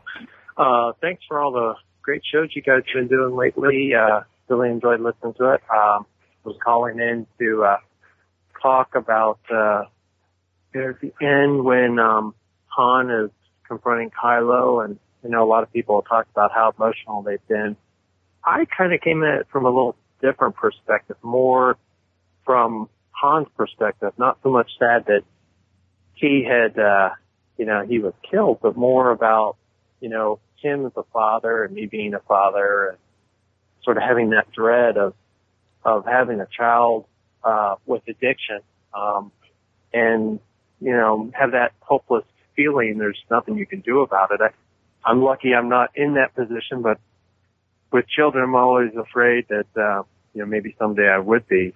And, um, for the fear that goes along with the fact that you just can't help your child. And I think that, that was really, uh, the emotion that got me in that scene. I haven't really heard too many people talk about that. So I wanted to, wanted to share that. And, uh, one other thing I wanted to add was, you know, right after that happens and they cut to, uh, cut to Leia, um, I wonder, you know, I, I don't think she's necessarily feeling Han's death. I think maybe she's feeling sort of that ultimate fall of her son. And I think that that's what, um, you know, she senses, uh, through the force. So anyway, I wanted to share that and, uh, keep up the good work and, uh, can't wait to hear more. Thanks guys. All good points. I mean, uh, you know, Todd, he, he brought up, uh, some uh, very similar points that I brought up, I believe, at, the end of our show on uh, January 22nd. I, I, talked a lot about the, the emotional connection that Han had and, and the fear that all parents have of, of losing their, their children, not being able to provide for your kids or having your kids go down a path that you don't agree with or know is self-destructive. Uh, these are all the things that that as a as a parent you, you care about and fear all the time, and that's why the death of Han Solo on on that level really affected me because you know like like uh, like you Jason I, I'm raising kids and and that's the biggest fear of of a parent. So uh, yeah, I, I hear him loud and clear. I do too, though, um, and it's a it's a great analogy to bring, I think it, it's uh, it's actually quite uh, intuitive. But I will say, I don't believe that Leia is reacting to the fall of her son. We don't see a precedent for that in those with force abilities as much as we see a precedent for them sensing the death of someone that they're connected to.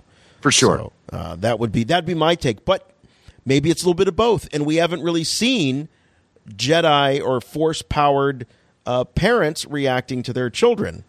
Um, you know, uh, really outside of Vader and Luke, and Vader doesn't really wear his emotions on his sleeves. We'll say, uh, but uh, so I but I would go towards the uh, towards uh, the former rather than the latter.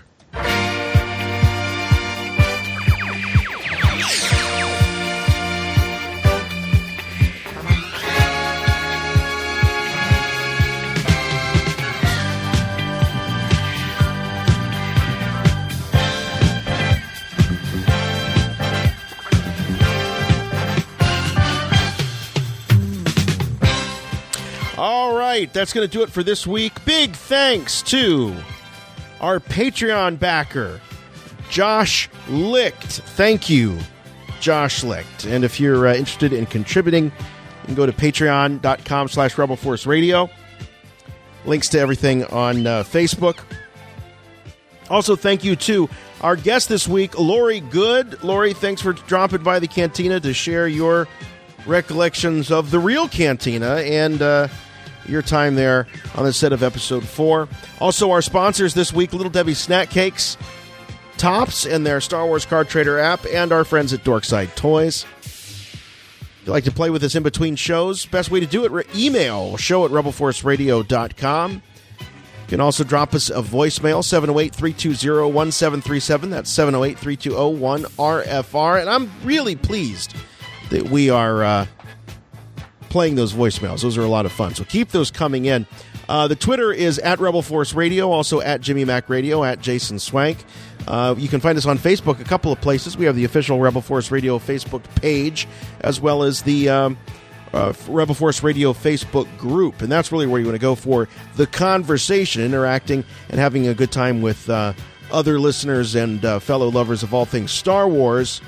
Uh, but uh, for the latest and greatest, what's going on here at Rebel Force Radio, the uh, official Facebook page is a good place to go. Also, our website, rebelforceradio.com. We are a podcast after all. So if you're interested in subscribing to Rebel Force Radio podcasts, uh, you can do that at iTunes. We appreciate those reviews. We just have one rule make them good.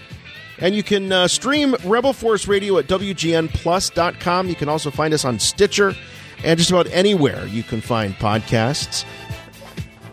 You can listen to Rebel Force Radio just about each and every Saturday night at 7 p.m. Eastern at srsounds.com.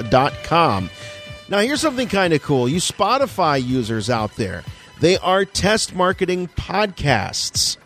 So, podcasts are now going to start showing up uh, in your uh, Spotify options. If you're one of the uh, lucky ones that has been chosen, um, you're going to see RFR there. We have been uh, picked to be uh, one of several podcasts uh, in a lineup being offered. So uh, check your Spotify account, see if you're getting podcasts and Rebel Force Radio there.